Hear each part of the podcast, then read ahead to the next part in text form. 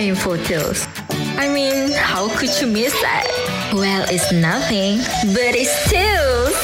So get a snack and settle in. Let's dive the intrusive facts of the world together. I'm Daya, and you're listening to Nothing But Tales. So, are you in? Hai hai hai. Assalamualaikum dan selamat datang ke episod Nothing But Tales yang pertama. Alhamdulillah finally we've made to each other. Punya dah lama Daya tunggu waktu yang paling sesuai Nak muat naik podcast Nothing But Tales ni. InsyaAllah podcast ni akan bawakan topik-topik yang bermanfaat Dan sesuai untuk kita syurati bersama tapi jangan risau, kita cuma akan bersantai dan bersahaja sambil ya, kita nikmati cerita-cerita dunia yang kita tengah dengar sekarang ni. Episod kali ni, saya bukan nak buka cerita panas. Tapi biasalah kan, sebelum kita ketuk pintu, kita kena bagi salam. Ha, kena menjadi kebiasaan kita untuk bersopan santun dan bertata susila. Jadi, ini adalah hanya sedikit mukadimah tentang daya dan podcast ni sendiri. Tapi, sebelum kita menyelami details, kita lihat sekejap, okay?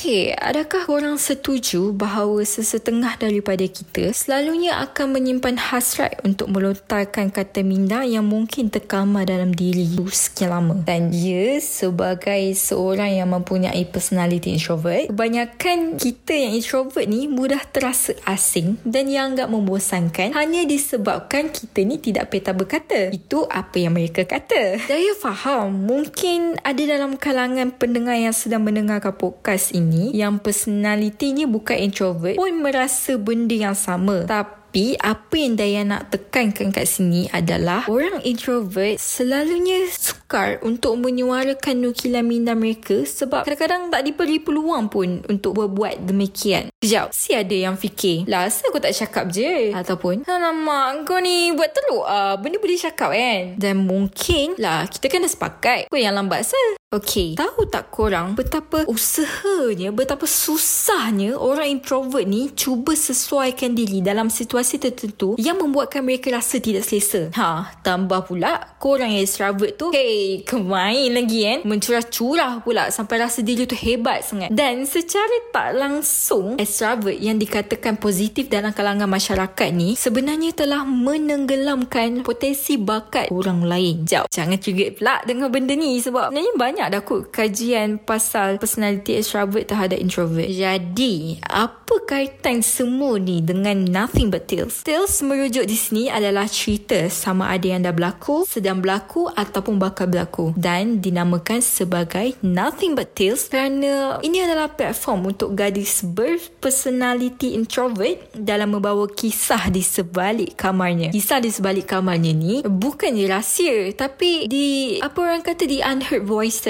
lah macam tu. So saya harap nukilan Nothing But Tales ni bakal menjadi inspirasi kepada korang kat luar sana yang juga berhasrat untuk membawa diri korang ke liku yang seterusnya. So, if you do enjoy this episode, be sure to follow and subscribe so you are notified when the new episode is posted. Nantikan episod akan datang bagaimana standard stigma masyarakat mengganggu seseorang individu. Tinggalkan juga komen atau cadangan anda di Instagram at nrlhidayahf underscore dan kongsikan podcast ini bersama kawan yang lain. Until next time.